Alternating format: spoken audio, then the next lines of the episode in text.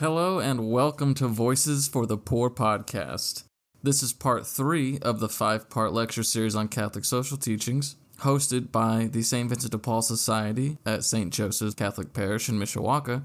Today, we've got Professor Brian Boyd giving a talk on the universal destination of goods. A little bit of background on Professor Boyd. He is a moral theologian whose interest in how personal virtue and communal flourishing are impacted by social structures. Drawing on economics, history, and sociology, his work seeks to describe the situations we face and judge what is lacking from the perspective of integral human development, and offer pathways toward actions for justice. Beyond his dissertation topic of wage justice, his research agenda includes things like the nature of money, along with technological ethics approached through a mystics. Brian's dissertation on the just wage details the commutative, distributive, and social aspects involved in truly equal exchanges of labor for capital, showing the constrained possibility of offering just wages under the conditions of global capitalism. Boyd has earned his bachelor's, master's in theological studies, and a PhD from the University of Notre Dame, a bachelor's from the University of Oxford, has studied at Georgetown University, as well as the Pontifical University of St. Thomas Aquinas. This is a really exciting talk that puts the rubber to the road for Catholic social teachings, and I'm sure you guys are going to get a lot out of it. Let's dive right into part three of our lecture series on Catholic social teachings. Enjoy!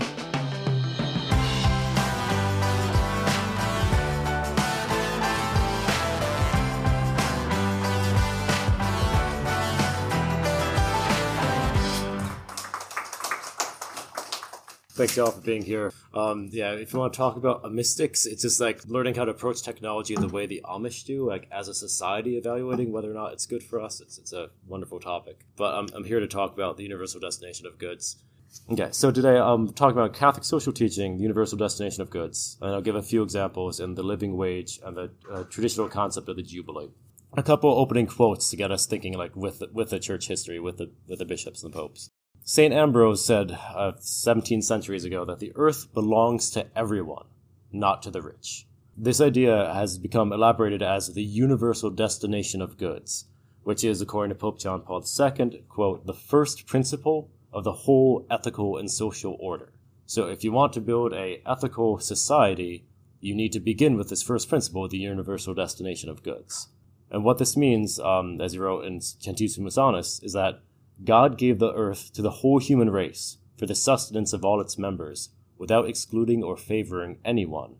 And that entails that rightful stewardship of private property must always be directed at and subordinated to the flourishing of all. To make good use of private property, we have to intend it not simply for our own individual well being, but for the well being of the community. And so, it's fitting to rejoice in the direct goodness of God's creation, just appreciate the goodness of the world that God has made but it's also necessary that we participate in the providential distribution of material wealth. The church teaches that God has given this good, the, the goodness of the earth for all of us, but it is up to us in our free will to participate in God's providential plan that everyone have enough. As the Catechism puts it, we each need to serve as intelligent and free causes in order to complete the work of creation, to perfect the harmony of creation for our own good and for that of our neighbors. That's the responsibility God has given us to complete his work of creation. So, you all have heard the joke that like, Catholic social teaching is the best kept secret of the church. I think it's a very polite way of putting um, Catholic social teaching is a ignored and neglected aspect of church teaching. But so just, just to begin with some very basics, of these concepts will be familiar, but uh, this might be a helpful way to look at them. Human dignity as, as the, the foundation of like what it is to understand the church and society. Pope Benedict has a twofold understanding of dignity through dirt and breath if you read the read the account of Genesis of the creation of mankind. In contrast, uh, we all know Pope Benedict as a, a, little boy was in the Hitler Youth. He had been forced into that on threat of his parents being put into prison. But so he writes like in contrast to blood and soil views of, of, of human nature that like our race has this blood, this soil. Genesis tells us that we are all made from the same dust we're all made from the same earth, regardless of our race, regardless of our background. And that should teach us the humility that we are all fundamentally the same. But it's not just that we're formed out of the earth, but that God breathes his spirit into Adam. So God's breathing his breath into Adam means that we all are created in the image and likeness of God. Um, yes, we're all we're rational animals as part of our image. Christ, the logos, the truth that we follow. But perhaps more importantly, we're also animals made in and for love, and that we we image God by returning to that love and responding to it. Because we were loved first, we can love in return. So all of us have this human dignity simply by being human beings, again, uh, from humility and the image of God. But we live into the likeness. Like the, the, the fact that we're in the image of God is irrevocable, just given. But we are more or less in the likeness of God insofar as we are like unto Christ. As St. Irenaeus said, the glory of God is the man fully alive. He means Jesus Christ first and foremost, but we seek to become more and more Christ like as we grow in the faith. And that process of becoming more like Christ, of actualizing our potential, of living into the uh, likeness of God, is referred to as integral human development. So that concept of developing the whole person, like in an integral way, takes body, mind, soul, and spirit and considers all the aspects of what it is to flourish, what it is to really thrive and be excellent, and seeks to promote that across all of one's life. So now the reason that the universal destination of goods then is the first principle of the social order is that we need the resources in order to promote our flir- our well-being, not just spiritually, but materially, physically as well. In order to do that, we need to think of ourselves not as individuals versus society, which is kind of the, the way that most of us learn how to do it. It's like, okay, well, it's a zero sum game. Like, if, if I have an apple, then that means my dad can't have that apple. And so it's, it's either, either his apple or my apple, and we, we can't share. Um, like, it is true that yes, that an apple disappears when one of us eats it. And so like, we could fight over it. But as any good parent knows, I, I remember my dad saying this when I was a little boy, and like he's like, "No, I'd rather you have the ice cream. I'll I'll enjoy you, seeing you eat it more than me taking the ice cream for myself." But but e- even for goods that cannot be shared fully, um, there, there's an aspect where you are better off by is better to give than to receive, and, and that that's simply for uh, physical goods, let alone spiritual goods, um, such as an education or knowledge of the truth, um, or the love that is shared within a family. So again, so it's not individuals versus society as a zero sum tug of war. The better way to understand us is the as persons in relation to the common good.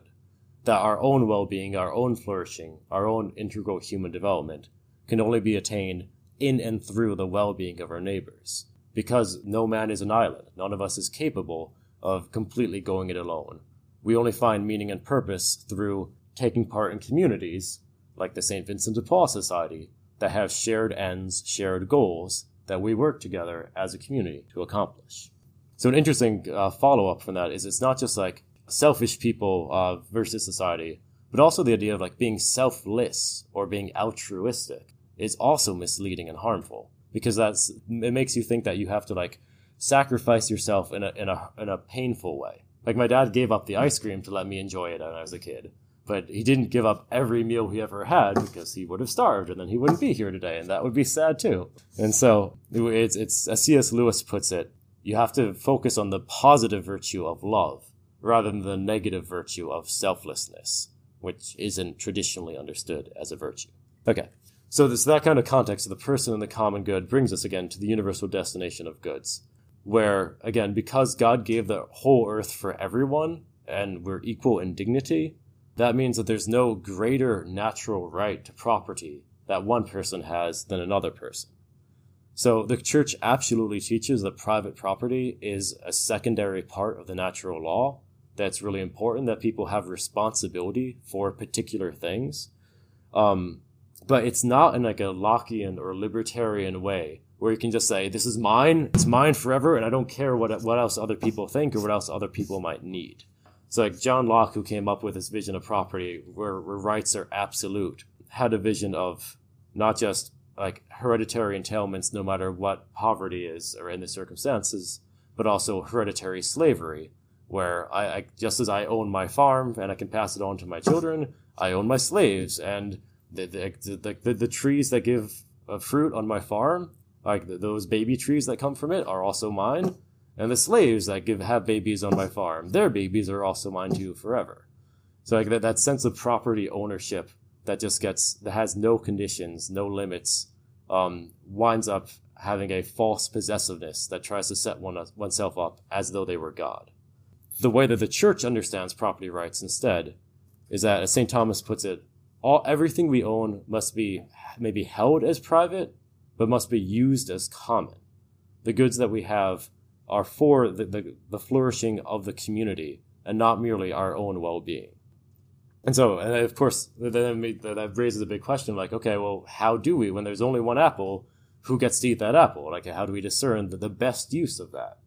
And so St. Thomas says, he calls it the order of loves, where we just look at the set of responsibilities that we have and build outwards.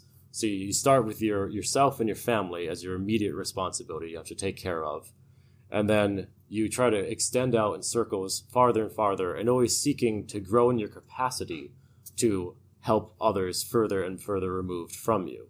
Um, I mean, it's Jesus says the Good Samaritan teaches that everyone is our neighbor, but it's still permissible that th- this society start with our immediate neighbors here in Mishawaka, and then if we have further resources, further capabilities, consider those who are farther away from us. The distinction here is between being benevolent, of willing love, like willing the good for everyone that we come across, and being beneficent, which means actually doing good things to help people. So we have to be benevolent towards absolutely everyone, but we can only be beneficent to as many people as we have time and energy and goods to give and share with them. And so that that's should be like a huge relief. At, at least for me, like I, I, was kind of very idealistic growing up. Like I have to I have to help everybody. Like there's so many people hurting. There's there's so many things to do. Like how can I fix things? It's like, okay, none of us is responsible for everything, but each of us is responsible for something. Yeah, as, as to paraphrase C.S. Lewis on like, like the, the proper balance there, um, it's simply like the, church has a history of tithing as, as like a, a good rule of thumb. Ten percent of your wealth is it's, it's a long-standing rule of thumb, although that comes in a was, it was made in a time period before the average person was as prosperous as the average person is today, which would seem to say that maybe, maybe 10% is kind of a low ball. I mean, C.S. Lewis's line is basically give until it hurts and then keep giving. You only really know that you're sacrificing enough for the common good if you are foregoing pleasures that you would have that like worthwhile things like that you would have liked to do, but you realize are less important than the needs of your neighbor that you can serve. Okay. So I'll give two examples here quickly, um, and then we can I'll, I'll wrap up. So uh, why does this idea, the universal destination of goods, matter? Um, the first is in the issue of the living wage. Um, I'm drawing this from Monsignor John Ryan, speaking of Catholic University. Um, about a century ago, he's a professor at Catholic U. Um, and he was actually nicknamed by people who didn't like him the Right Reverend New Dealer because he actually defended FDR and the New Deal um, when people were calling him a socialist. And, and FDR and Father Ryan said, no, actually, uh, the idea of having like a minimum wage in society, which the Supreme Court had said it was un- unconstitutional, late 1800s, early 1900s, this is actually a basic component of decency. It shouldn't be against the law. And his argument for living wage is as follows. Um, first, we just take for granted that humans are equal in dignity, either from a theological perspective, like we said in the book of Genesis, or simply like as a philosophical thing, if you're not willing to grant that all people are equal in dignity, equal of res- equally worthy of respect, then there's there's not much point in doing ethics. Like you can't, in fact, have a conversation at all with someone else. All you can do is fight over who's stronger and who's going to be in charge. Um, so if you don't have that fundamental assumption of human dignity, you can't really start having a society to begin with. The second point that follows from that, though, is that if we're equal in dignity, we each have an equal need to actualize our dignity. We each have an equal um, right to the resources that are necessary to like have a decent life, to support your family, to have some leisure. And so that finally means that private property is legitimate only if reasonable access to it and use of it is given by those who own it and he's thinking especially about ownership of the means of production. So he's writing in the 1920s when like factory work is the most important thing. Right? It's also the case now for like, I mean, stock markets. And uh, one big thing I have is employee stock ownership plans, where it's like if you're an employee of a corporation, it's really important that you be given some ownership share in that corporation, because otherwise there's not going to be a sufficient sufficient means for living. That that's that's granted to all the people of the society. That you, you wind up with a, a small handful of people who have means enough for leisure and all the leisure you can possibly not just all the leisure you can imagine but then the means to like you know i really want to go to i want to build a rocket ship to go to the moon. I want to make space tourism a thing. I want to be a tourist in outer space. So, so they have enough money to make that a reality. When the employees of like jeff bezos working for amazon who, who's big on space tourism um, don't make enough to take any vacations at all um, so um, so that, that's one example, the living wage as a like an implication of the universal destination of goods. If you're going to found a company and have, make lots of money, that, that can be good, but you have to pay all of your employees a living wage before you start building your rocket ships to outer space. And then the second example is the Jubilee, where it's if you if you go back three three thousand years in history to the ancient Mediterranean, it was actually relatively common practice that if a new person becomes king, like they want to make sure that everyone likes them and can support them in their kingship. So the first thing they would do is cancel the debts that everybody owed to the throne. It's like, all right, well, if you, if you owed the, the previous king any money, then uh, you don't owe him anymore. And that's a good way to help people uh, join with you to overthrow the present king so that you can get the, their debts canceled. Um, you can start over. Um, but so like that, like common cultural context uh, was written into and changed in Deuteronomy and Leviticus, where the land was said not to belong to the king, but very emphatically, the promised land belongs to God Himself. And so God Himself parcels out which of the 12 tribes of Israel are going to live where. And over time, when people buy and sell and move and, and things change, um, it actually was kind of an affront to God's plan that, especially that some of the Jewish people wound up losing their homes, wound up being poor and, and homeless. And so the so God says, if you will follow these commands, there will be no poor among you. And specifically, the two commands are every seven years you will cancel all debts, and every seven times seven years, every 49 years, you will cancel the debts and you will redistribute the land back to God's original plan for who gets to live where so that everybody has a home. As by definition, there will be no homelessness for the Jewish society because the way Joseph went back to the ancestral land in Bethlehem, everyone is to go back to their, their family's original plots. Um, if you go down internet rabbit holes that I do, you might have heard of the Great Reset. Um, what's, what's being planned in Davos is not the same as the true Great Reset, where everybody goes back to their ancestral home that the 12 tribes of Israel had. Um, okay.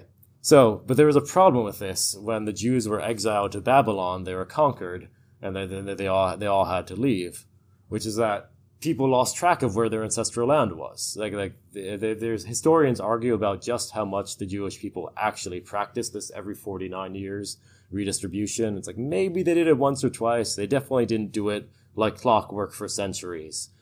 But definitely after they'd been exiled to Babylon and they came back to the promised land, like around that area, they had Jerusalem, but nobody knew what their family's homeland was anymore. And so the prophet Isaiah transforms this idea of the, of the Jubilee to um, where it's like the edict of liberation was the original phrase that we're, we're setting the slaves free, we're liberating them. And he, tr- the exact same phrase, the same words in Hebrew are, are also translatable as the establishment of righteousness. So to be liberated as a slave, to be set free, is to have righteousness or justice be established. And so he transforms the specific issue of canceling debts, uh, going back to your homeland, and setting slaves free to the general idea of what we now call the preferential option for the poor. That all those with power in society and sufficient resources are responsible to making sure that everyone has enough. Neither for the Jewish nor the Catholic tradition has as like strict equality of like an absolute egalitarian, everyone has the same amount. That that's not Catholic or Jewish teaching, but it's always been sufficiency that no one in there there should be no poor among you. That amongst our communities there should be none who are deeply struggling, while others have enough and more than it. And so that that prophecy in Isaiah for like for well, it's both he proclaims the establishment of righteousness um, as a requirement of justice for any Jew at the time.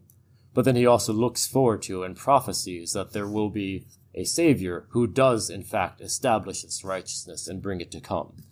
And of course, in the Gospel of Luke, that's what Jesus reads I have come to proclaim good news to the sinner, liberty to captives, sight to the blind, oh, or good news to the poor, rather.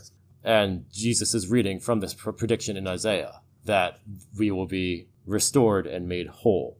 Again, we will be liberated and made just as one and the same thing. And so that, then that proclamation that Christ made in the Gospel of Luke, where to forgive one's sins and, and, and, and in the Our Father, forgive us our debts as we forgive our debtors. It's both metaphorically sins, injustices, and also literally blend expecting nothing thereby for forgiving people who are in debt to us. And so, like a, a, proper understanding of Catholic social teaching that sees Jesus saying, "I come to claim liberty, sight, freedom," doesn't stop with like, okay, well, Jesus said that, and that was nice two thousand years ago, but that we are to continue living in that moment, where if Christ is truly present among us, if we are the body of Christ, then that proclamation of liberty that Jesus announced and shocked his audience in the temple should be equally shocking and striking from the pulpit at Mass any Sunday.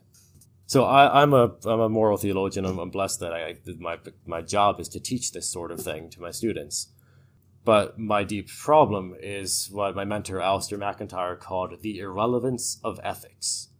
That like if you're just an ethicist and you you write these things on paper and they, they look really nice and they might feel good and sound nice to hear about, but they're never lived out then your concepts, no matter how much like they might work in the abstract, are incoherent and ultimately meaningless because you can't point to what it would look like in practice. And so, like the idea of the jubilee, or even the idea of a living wage, like it, it's hard to people. I'll go to the business school, and people say, "Oh, come on, we, we have to put profits first. Like, how how are you going to make a keep your company afloat and still pay, pay a living wage?" And without enough like concrete examples I can point to of companies that in fact are paying a living wage to everyone and still making pretty good profits, then the ethics is irrelevant. It's it's meaningless. And the same thing with Christians forgiving their debts and pointing to a new way of life where there will be no poor among you. Catholic social teaching risks being just like uh, an inspiring uh, warm warm blanket without actually being a moral teaching unless we put it into life. And so that's why I'm profoundly excited to hear about the, uh, the no interest lending program that we're talking about here, uh, about the partnership with Father Ken's parish back in Nigeria, as well as working more extensively with, with families in town. Because it's we're simply not faith living out the Catholic faith as a parish community if we're not putting these teachings into action. So thank you all so much for being here, and God bless your work.